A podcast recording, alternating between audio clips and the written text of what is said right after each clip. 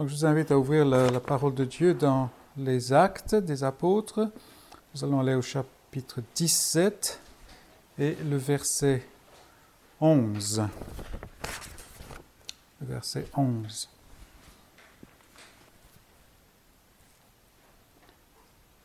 En fait, on va, on va lire ce jusqu'à 15. 10 à 15 pour euh, avoir un petit peu le l'entourage. Donc acte 17, je commence à lire au verset 10. Aussitôt les frères firent partir de nuit Paul et Silas pour Bérée. Ça, c'est les gens de Thessalonique qui, sont, qui les font partir. Lorsqu'ils furent arrivés, donc à Bérée, ils entrèrent dans la synagogue des Juifs. Ces Juifs avaient des sentiments plus nobles que ceux de Thessalonique. Ils reçurent la parole avec beaucoup d'empressement et ils examinaient chaque jour les Écritures pour voir si ce qu'on leur disait était exact. Plusieurs d'entre eux crurent, ainsi que beaucoup de femmes grecques de distinction et beaucoup d'hommes. Mais quand les Juifs de Thessalonique surent que Paul annonçait aussi la, la parole de Dieu, ils vinrent y agiter la foule. Alors les frères firent aussitôt partir Paul du côté de la mer. Silas et Timothée restèrent à Bérée. Et donc nous avons ici ce passage bien connu, l'arrivée de, enfin le, départ de Paul de Thessalonique, pas toujours un départ qu'on pourrait imaginer, puis son arrivée à, à. Et euh, ce que ce passage nous montre, il nous montre beaucoup de choses, mais en particulier, c'est quelle est l'autorité qui est dans l'Église. Et c'est un, sujet qui, on pourrait dire, mais bon, on sait de quoi on parle. Pourquoi passer du temps dessus? Mais en fait, quand on regarde ce qui se passe un petit peu dans le monde des hommes et dans l'Église, on s'aperçoit que l'autorité dans l'Église, c'est un sujet qui est très complexe, qui est en fait très difficile, avec lequel il est très difficile d'arriver à une position biblique. Euh, des fois, les gens euh, se focalisent sur une personne, certains euh, comment, systèmes d'autorité, de, conduite de l'Église se, basent sur une seule personne, genre d'autocrate. D'autres fois, c'est presque la tyrannie de la, de l'Assemblée. Euh, c'est assez difficile de savoir euh, quel est vraiment le message biblique. Enfin, c'est pas que c'est difficile, c'est facile, mais il est difficile de le mettre en pratique d'après ce que nous voyons. Euh, parce que euh, nous avons, par exemple, oui, comme j'ai dit, si un homme prend l'autorité, ça peut devenir une genre de un genre de tyrannie. On trouve ça et, même la personne devient presque comme un sacrificateur pour l'Assemblée, ce qui n'est pas le modèle biblique. Mais on a d'autres euh, modèles qui poussaient à leur, euh, à leur extrême, comme par exemple les, presbytériens euh, dans, dans, les pays, les Pays-Bas, où c'est presque la tyrannie du groupe du collège d'anciens sur celui qu'ils appellent le pasteur. Et puis il y a des fois, nous avons dans les modèles plutôt de congrégationalisme où c'est la tyrannie de l'Assemblée. La, de, et le, ministère, la, la conduite de l'Église devient simplement un genre de divertissement pour donner aux gens ce qu'ils veulent, euh, ce qu'ils demandent, afin de les garder. Donc, comme vous voyez, c'est assez difficile à mettre en pratique si on regarde. Et bien entendu, chacun de ces gens-là, chacun de ces modèles-là pense qu'il a raison. Donc il nous faut faire attention. Et la première chose que j'aimerais regarder là-dedans, nous, nous regarderons euh, de façon pratique. La première chose que j'aimerais regarder ici, le premier point, c'est l'annonce de l'Évangile par des envoyés. Et nous lisons par exemple au verset 10, euh, aussitôt les frères firent partir de nuit Paul et Silas euh, pour Bérée. Lorsqu'ils furent arrivés, ils entrèrent dans la synagogue des Juifs. Voici donc des hommes, une petite équipe d'hommes, dont Paul, qui passe dans plusieurs villes de cette contrée. Il y a eu Philippe, Thessalonique, maintenant Bérée, et puis il y en aura d'autres. Euh, et, c'est un fait remarquable, et nous devons le remarquer, euh, parce que je ne sais pas si, on réfléchit, si on passe du temps à réfléchir à la chose, mais en fait, l'histoire de l'Église, c'est l'histoire des missions. C'est l'histoire en fait d'une mission. Euh, aujourd'hui, on a tendance à mettre les choses dans des petits compartiments et vous avez la missiologie, euh, toute la science de la mission. En fait, la science de la mission, c'est la parole de Dieu. Euh, parce que l'histoire de l'Église, c'est l'histoire d'une mission.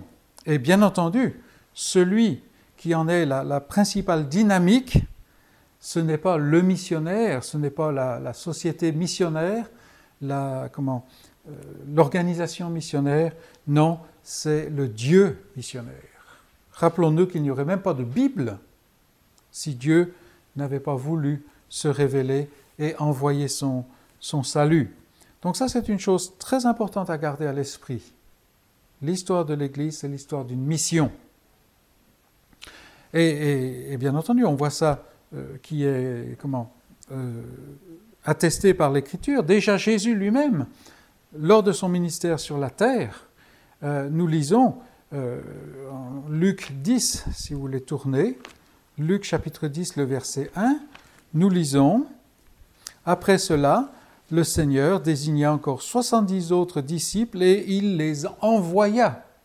Il les envoya il n'y a pas ici de, euh, de comment, cette espèce de fanatisme, de, pas fanatisme, comment c'est, de euh, fatalisme, soi-disant évangélique, hein, que comment le, Seigneur de toute façon va sauver les siens. Oui, ça c'est suffisamment vrai. N'empêche que même le Seigneur lui-même envoya ses, comment, ses disciples. Et, et, juste avant son ascension, il euh, se présente devant ses disciples et quelles sont ses premières paroles? Allez Allez Il les envoie. Et d'ailleurs, quelque temps plus tard, nous voyons que les disciples tardaient à obéir à cet ordre missionnaire. Hein, ils étaient à Jérusalem, il y avait euh, au moins deux grandes églises, plusieurs milliers de personnes. Mais qu'est-ce que nous lisons? Et si nous allons dans Acte 8, un passage que nous avons gardé il y a quelque temps, il me semble, à moins que je saute pas, hein, au chapitre 8 des Actes, verset 1, il y eut ce jour-là une grande persécution contre l'Église de Jérusalem. Et quel en est le résultat? Eh bien, tous, excepté les apôtres, excepté les, spécialistes, les experts, tous se dispersèrent dans, dans les contrées, ainsi de suite. Verset 4 ceux qui avaient été dispersés allaient de lieu en lieu annonçant la bonne nouvelle de la parole. Donc nous avons, euh, Dieu ne va pas permettre à son Église de ne pas répondre à l'ordre missionnaire, à son envoi, à sa vocation. C'est impossible. Et, nous voyons euh, dans ce même chapitre, nous voyons la, parole du salut qui touche en tout lieu, notamment à Samarie. Regardez verset 14 du chapitre 8 des Actes, hein, les apôtres qui étaient à Jérusalem ayant appris que la Samarie avait reçu la parole de Dieu. Et alors, à cette époque-là, la Samarie, c'était même plus loin que les extrémités de la terre. L'extrémité de la terre, à la rigueur, c'était un champ missionnaire pour les Juifs, mais la Samarie, c'était les chiens. Et, regardez au verset 5, Philippe étant descendu dans la Samarie, prêcha le Christ. Il faut qu'il descende à la Samarie pour il prêchait le Christ. Il ne pouvait pas faire ça par euh, un enregistrement. Et, puis, nous voyons à la fin du chapitre un, Éthiopien, c'est-à-dire, en fait, c'était plutôt euh, ce qui serait un Soudanais aujourd'hui, euh, un, homme africain, qui est touché parce que Philippe a été envoyé. Et, nous voyons plus loin, au chapitre 10, un officier romain, Corneille, qui lui-même, était-il lui-même déjà croyant?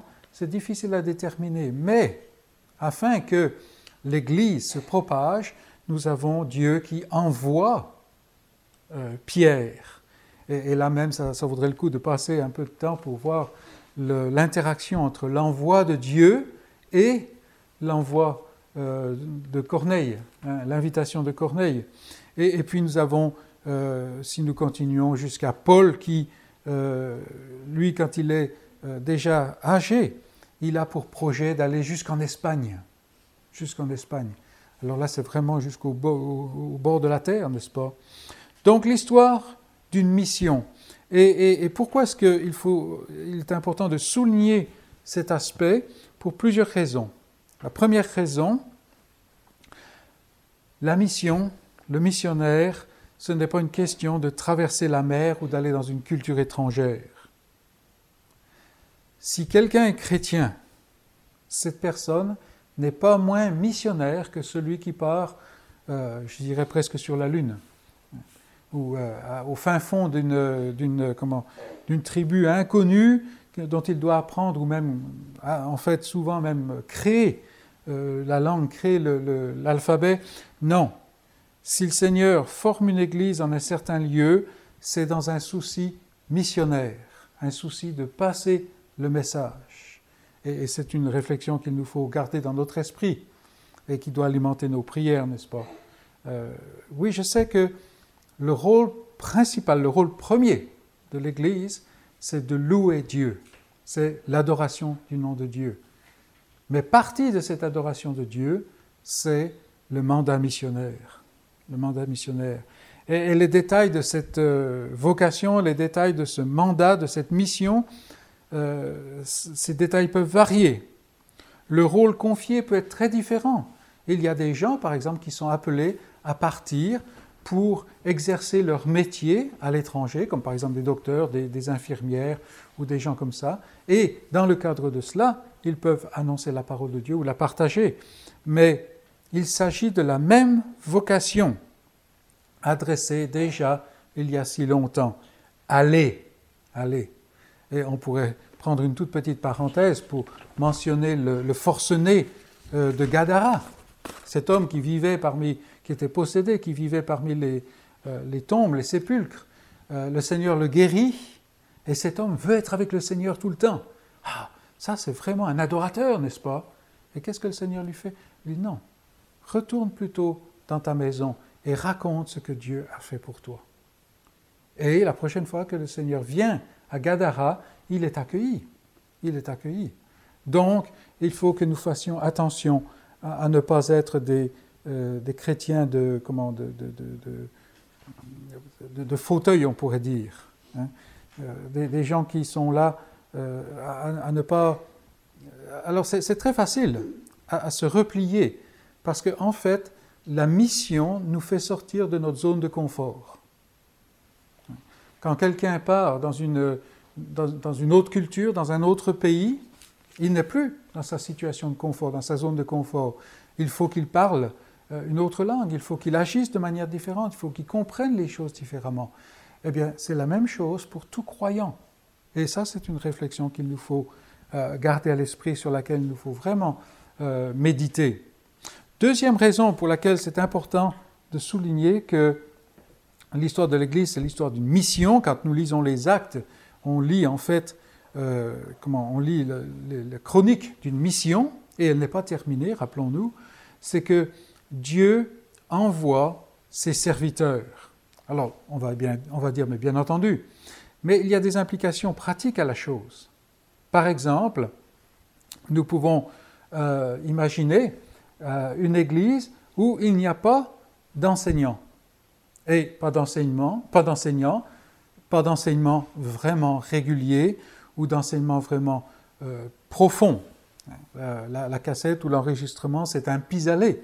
Ce n'est pas la, méthode parfaite. Et bien entendu, si on n'est pas enseigné, on est, c'est un peu comme si on n'est pas nourri et on tombe dans le découragement. Et on se demande quoi faire pour, entre guillemets, faire venir un prédicateur si on est un petit groupe, on peut, s'assimiler à la chose, n'est-ce pas? Qui est-ce qui va vouloir venir? Qui est-ce qui va vouloir venir? Eh bien, précisément, un missionnaire. Et si Dieu envoie ses serviteurs, allons nous adresser à lui. Allons nous adresser à lui. Parce que si nous allons nous adresser aux hommes, on sait déjà la réponse. Euh, où est-ce qu'on va trouver les moyens pour cela? Mais si on va s'adresser à Dieu, Dieu a les moyens. Euh, ici, à Béret, personne n'avait préparé ou manigancé ou, mis en, en œuvre la venue de Paul. Dieu l'a envoyé. Dieu l'a envoyé. Personne l'avait demandé.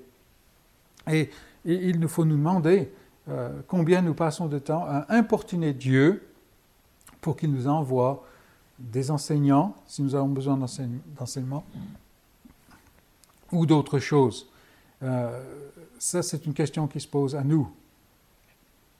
Et il se peut qu'une assemblée, ayant réalisé que c'est ça qui lui manque, envoie des, ambassades ou des invitations pour faire venir quelqu'un qui puisse l'enseigner, euh, essaye de faire connaître un peu les besoins. Mais tout cela vient de Dieu, car c'est lui qui envoie ses serviteurs dans le monde entier. Et par exemple, vous, pouvez garder, euh, enfin avoir à l'esprit euh, quelque chose qui nous est proche, n'est-ce pas, avec notre, frère Steve. Il est là dans une église. Euh, il y a un besoin qui est de l'autre côté du monde, il connaît le besoin, mais il est là dans une église, il y a des besoins dans son église, n'est-ce pas? Et on le voit maintenant.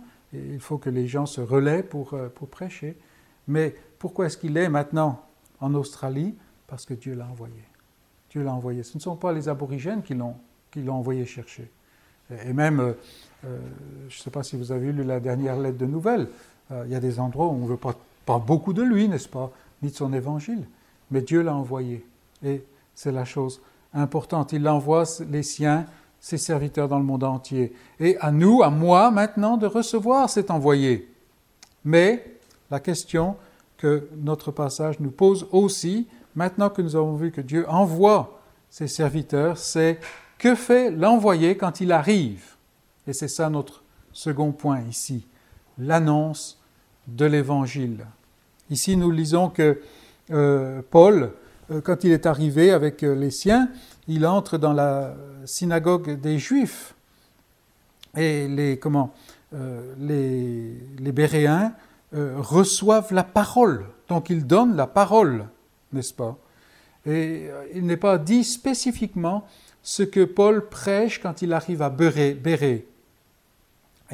Comme, comme j'ai dit, nous, disons, nous lisons qu'il va à la synagogue.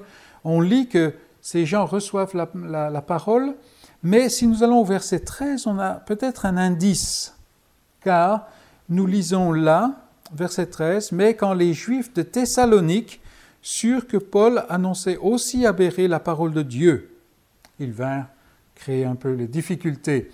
Et Luc, quand Luc écrit aussi, il veut bien entendu dire que Paul euh, enseigne à Béré ce qu'il annonçait à Thessalonique. Et cela, ce qu'il annonçait à Thessalonique, nous le savons, cela nous est indiqué. Quel est son message? Regardons verset 3. Expliquant et établissant que le Christ devait souffrir et ressusciter des morts, et Jésus que je vous annonce, disait-il, c'est lui qui est le Christ. Donc nous avons plusieurs choses à souligner ici. Premièrement, Paul ne vient pas, ni à Béré, ni à Thessalonique, pour offrir des pistes. Alors je ne sais pas si vous avez remarqué ou si vous avez même eu l'occasion d'entendre beaucoup de euh, prédications, enfin ce qui passe par le nom de prédication actuelle, surtout dans le monde francophone européen, euh, la plupart du temps, on vous offre des pistes. On se défend même de déclarer des choses euh, certaines on offre des pistes. Le, comment, le, postmodernisme est entré dans l'Église presque avant, d'entrer dans le monde. Non, Paul ne fait pas ainsi. Il est dit qu'il discuta, verset 2. Il discuta ou raisonna, c'est aussi le mot qu'on pourrait utiliser. Et cela donne l'idée d'ardeur, de force et de dynamisme. Paul n'était pas là simplement en train de discourir, il était vraiment à se retrousser les manches comme on pourrait dire. Et il est là pour transmettre un message. Comme il le dit ailleurs, euh, il vient, regardons 2 euh, Corinthiens chapitre 5. Et en fait, la lecture qu'on a eue tout à l'heure euh, entre tout à fait dans, dans, ce sens. Mais 2 Corinthiens chapitre 5, regardons au verset 11. Connaissant donc la crainte de Dieu, nous cherchons à convaincre les hommes. Vous voyez, il y, a cette. Euh, c'est pas, pas une question d'apprendre ou à laisser. Alors, on ne peut pas changer le cœur d'une personne, on ne peut pas changer ses idées, mais on cherche à convaincre. Euh, nous cherchons à convaincre. Regardez au verset 14, car l'amour de Christ nous presse. Euh, au verset 20, nous faisons donc les fonctions d'ambassadeurs pour Christ comme si Dieu exhortait par nous, nous vous en supplions, au nom de Christ, soyez réconciliés avec Dieu. Là, on a, cette même euh, idée de, force, de, d'urgence. C'est quelque chose d'important. Si quelqu'un ne se soumet pas, si quelqu'un ne reçoit pas ce message-là, cette personne reste dans la mort. Et ça, c'est une chose qu'il faut que nous ayons vraiment clair à l'esprit. Nous ne sommes pas là simplement à offrir une option qui va rendre la vie meilleure. Non, nous sommes en train d'annoncer un message qui donne la vie. S'il n'y a pas, si la vie n'est pas donnée, c'est la mort. Paul donc n'est pas à pour le tourisme ou pour raconter des histoires. Il est là pour annoncer un message, un message important, un message qui se centre sur la personne de Christ et sur son œuvre. C'est ce qu'il dit, euh, c'est ce que nous voyons au verset 3 euh, par rapport à Thessalonique, expliquant et établissant que le Christ, il ne parle pas d'un système de doctrine, il parle d'une personne et ce qu'une personne a fait. Et encore, si on revient à 2 euh, Corinthiens 5, le verset 14, encore une fois, hein, car l'amour de Christ nous presse parce que nous estimons que si un seul est mort pour tous, tous sont donc morts. Là, encore une personne. Verset 15, et qu'il est mort pour tous, afin que chacun, que, ceux qui vivent ne vivent pas pour eux-mêmes, mais pour celui qui est mort et ressuscité pour eux. On voit c'est celui, c'est une personne. Verset 19. Enfin, tout le passage est plein de ça, car Dieu était en Christ réconciliant le monde avec lui-même. Euh, il n'est pas dit que Dieu était dans le calvinisme en train de se réconcilier. Non, loin de là. C'est Christ, c'est beaucoup plus, plus riche.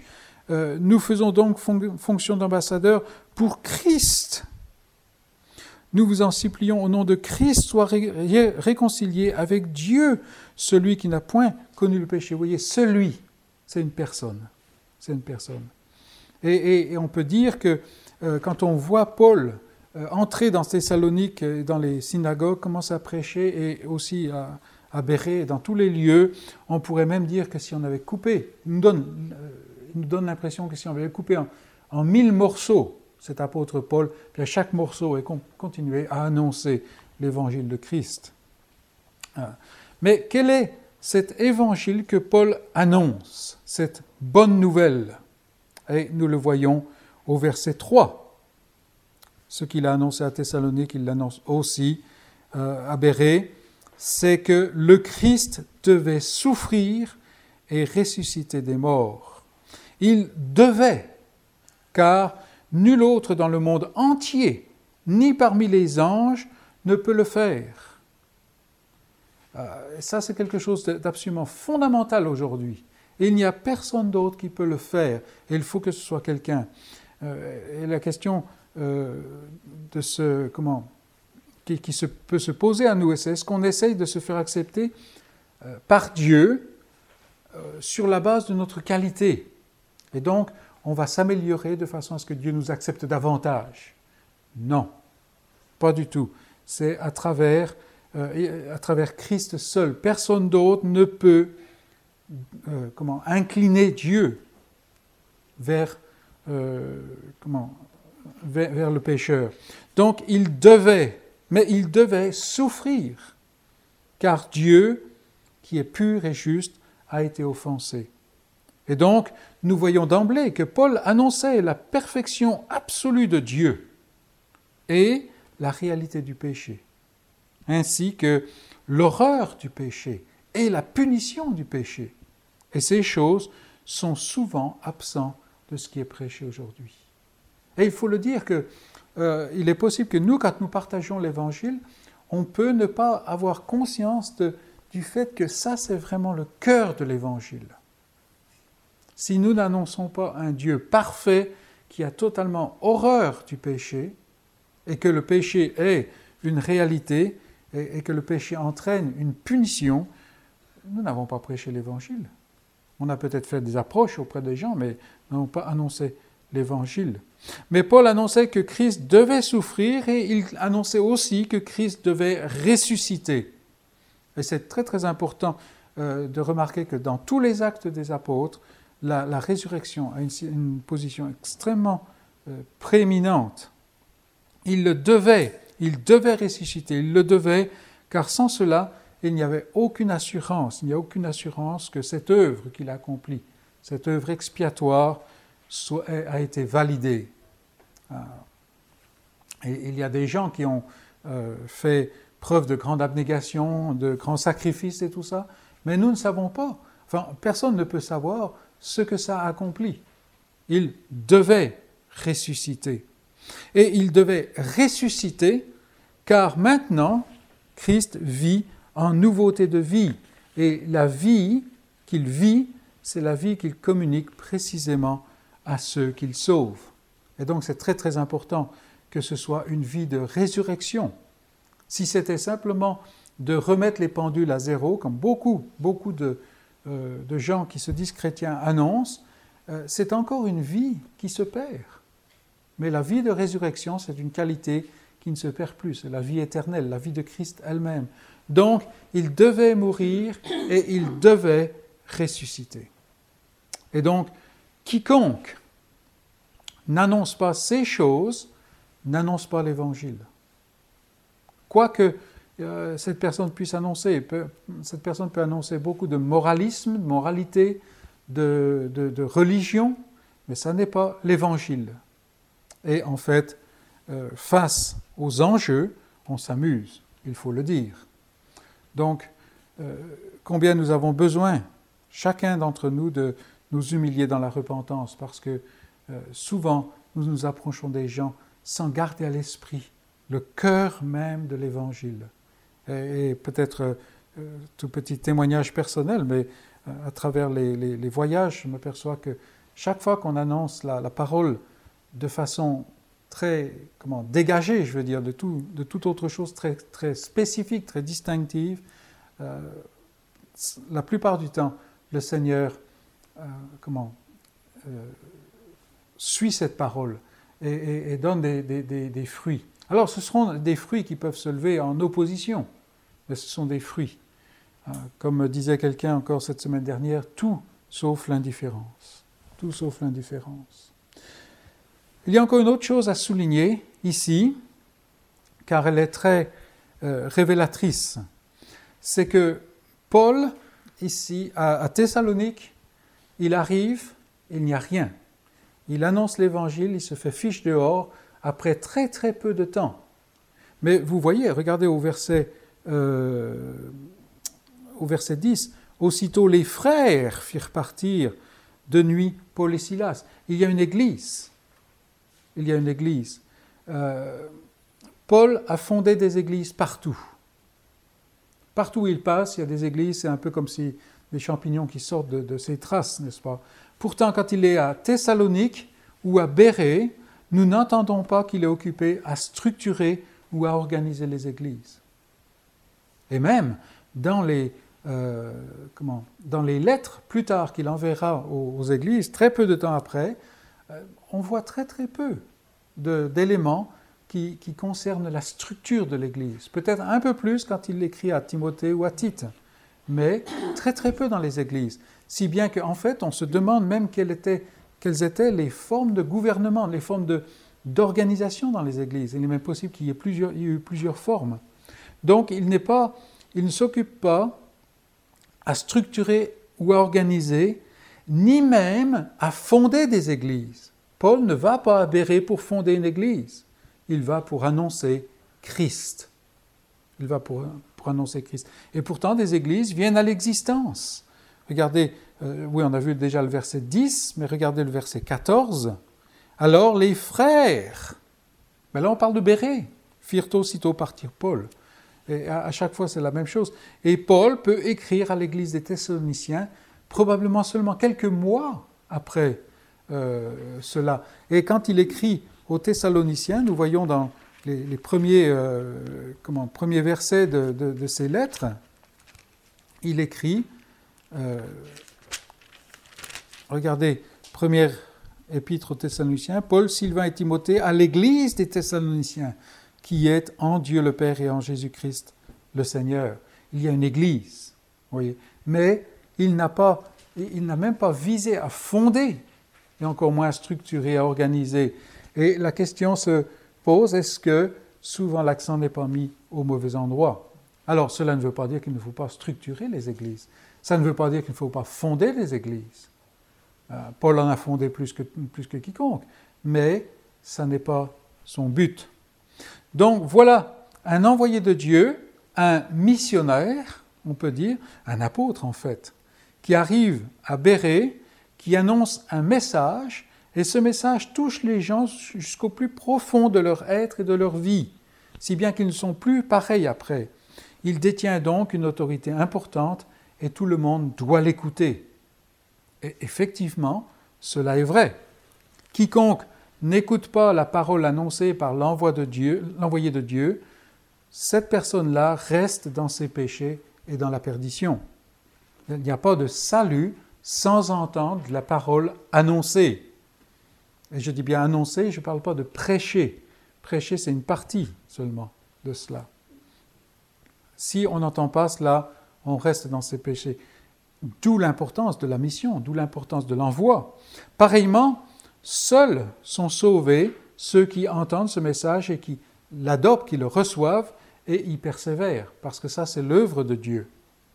Il y a donc une autorité réelle et certaine dans la parole annoncée, et annoncée par les envoyés de Dieu. On ne peut pas séparer les deux.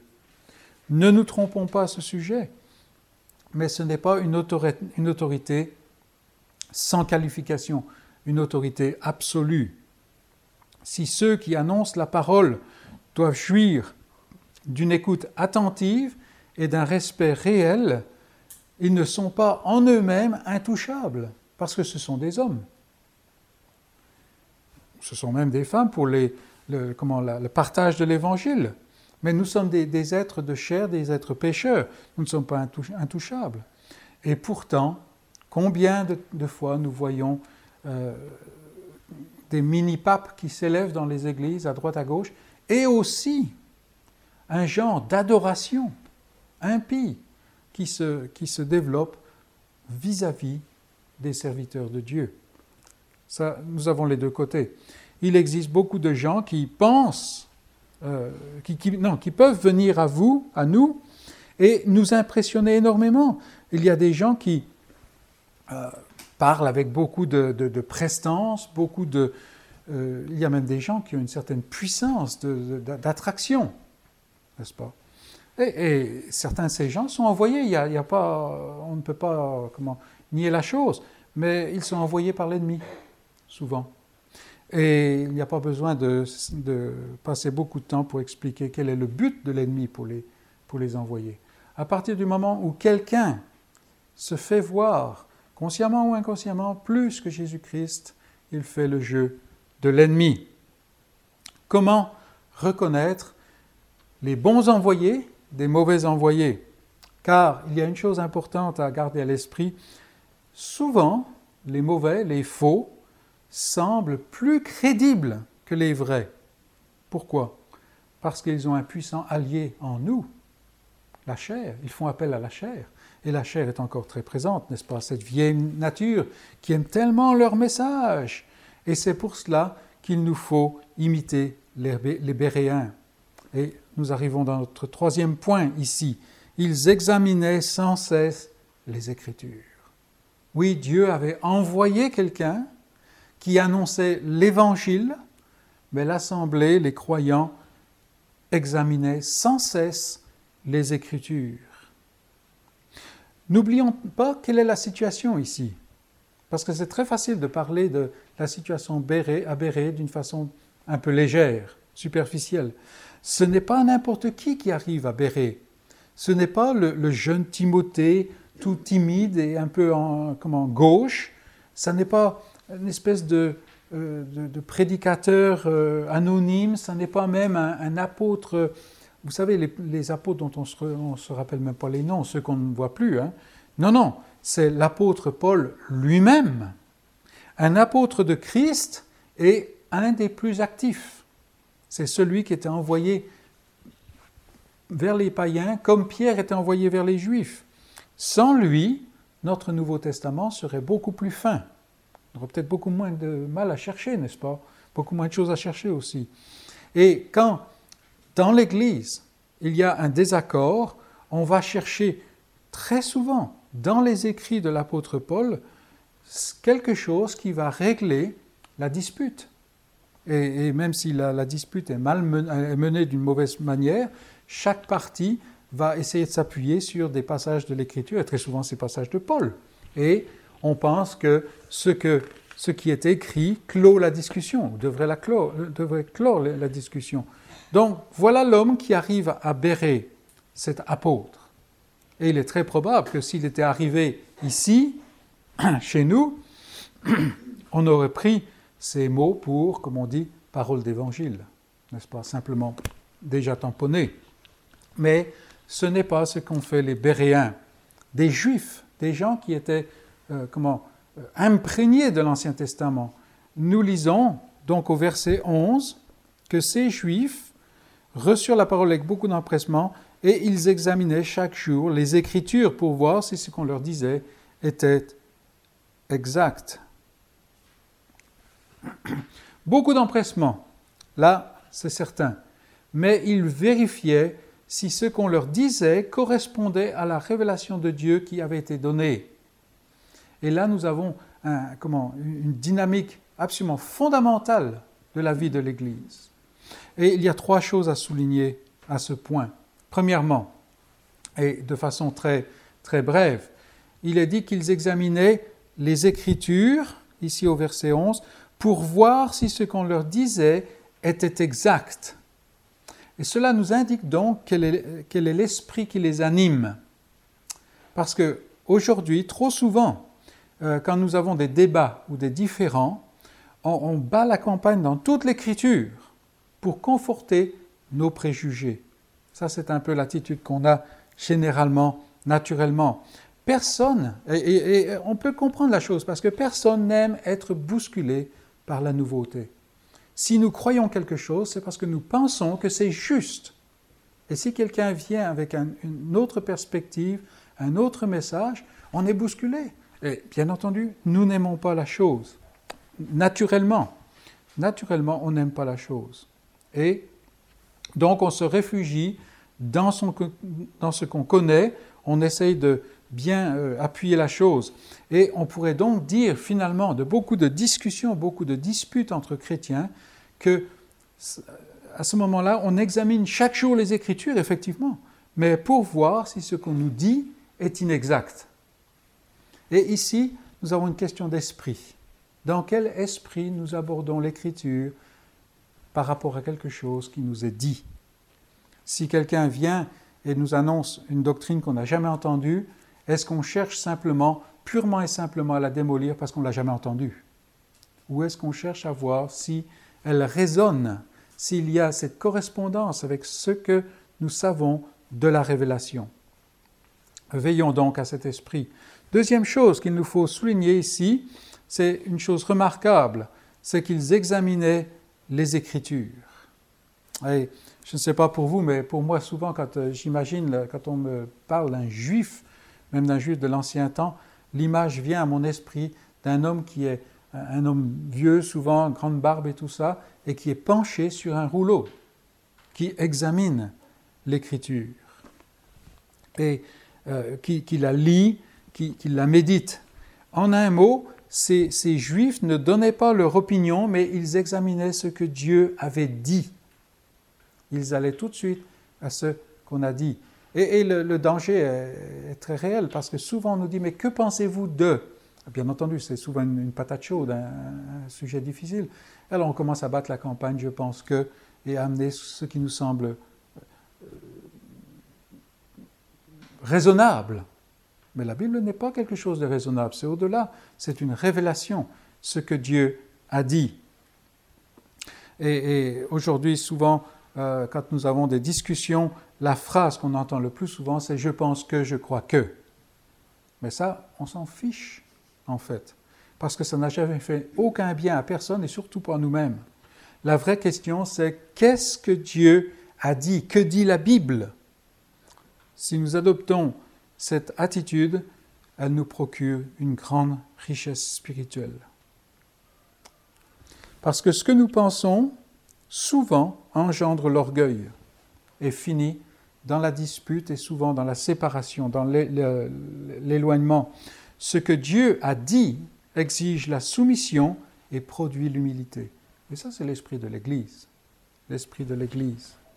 Troisièmement, donc on a vu qu'ils examinaient dans un, esprit particulier pour voir si ces choses étaient exactes.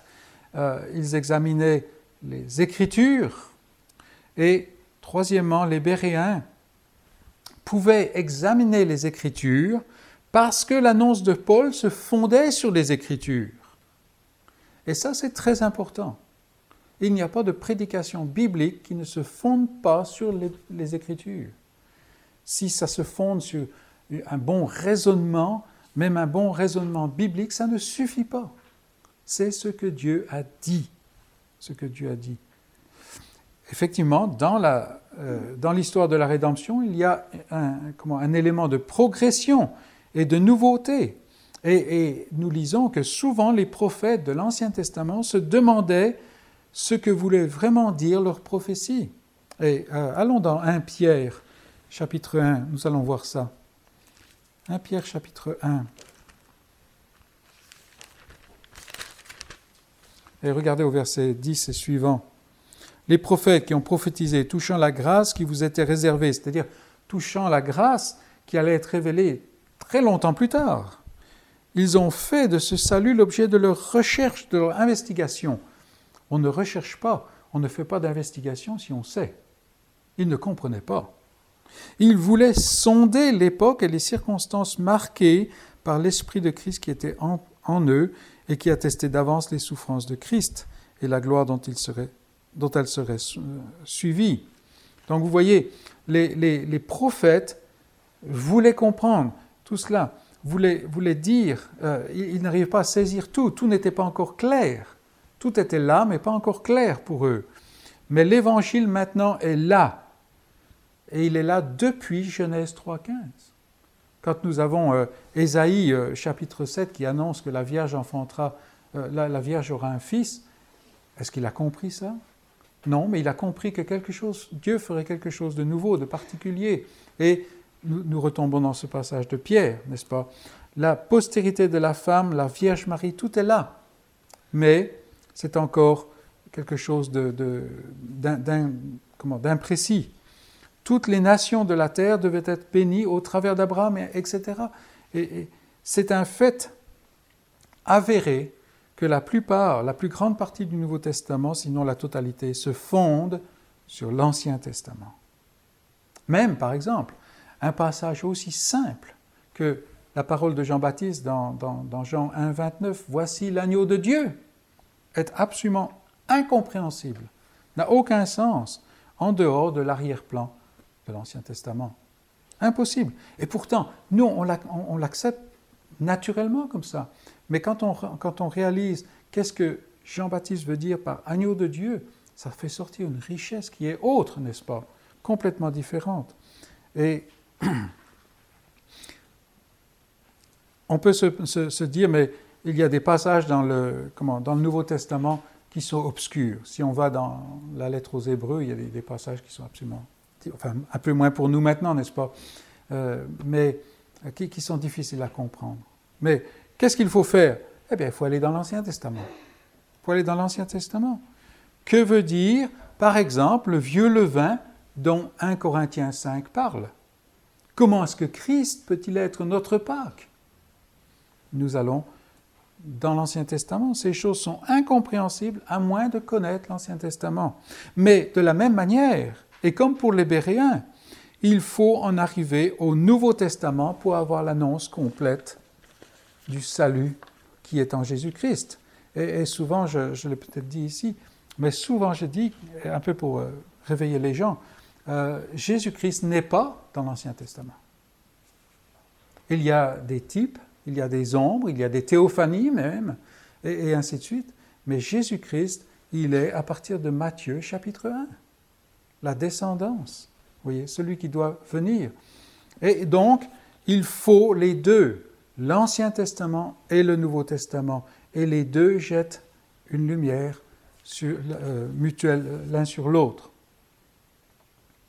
Et, donc, nous avons besoin de nous plonger dans l'Ancien Testament. Mais on ne peut pas comprendre l'Ancien Testament à moins de le voir, la lumière du Nouveau Testament, la lumière de Christ.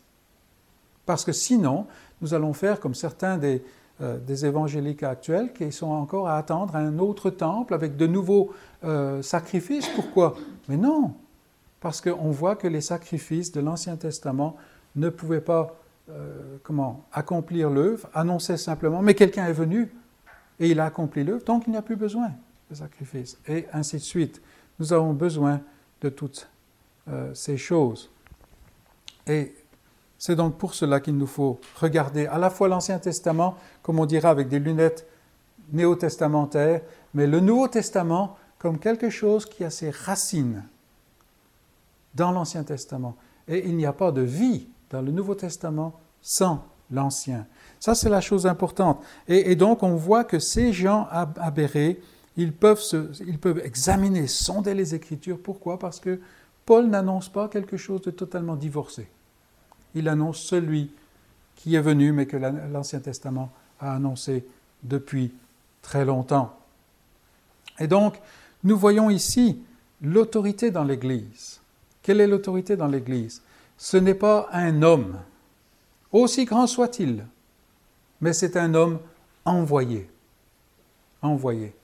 Et c'est pour cela, par exemple, quand une Église veut euh, voir euh, comment se, structurer, elle doit chercher qu'est-ce que Dieu a fait?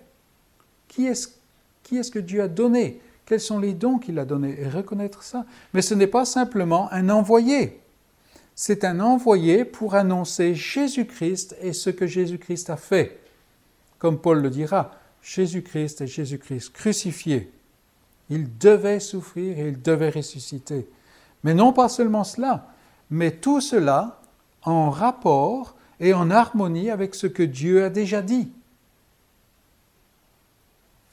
Et en Palestine, au premier siècle, par exemple, il y en a plusieurs. Plusieurs hommes se sont levés et se sont présentés comme étant le Christ. C'est moi qui ai le Christ. Et euh, nous avons les noms de deux ou trois de ces, hommes. Il y en a certes, même un qui, qui avait emmené tout le monde en, comment, dans le désert. Mais un seul était le vrai souverain sacrificateur selon l'ordre de Melchisédek. Et rien que cette phrase nous montre que nous avons besoin des deux parties de la Bible. Souverain sacrificateur, qu'est-ce que cela veut dire? Il nous faut aller dans l'Ancien Testament. Selon l'ordre de Melchisédek, oui, il nous faut aller dans l'Ancien Testament, mais cela nous annonce un nouvel ordre une nouvelle sacrificature, une nouvelle alliance, un nouveau testament. Et donc, aujourd'hui, beaucoup se lèvent aussi pour annoncer toutes sortes de choses. Il y en a même qui annoncent des choses vraies, mais d'une manière, d'une mauvaise manière. Comment savoir comment faire la distinction? En examinant les Écritures sans cesse pour voir si ce qu'on nous dit est exact.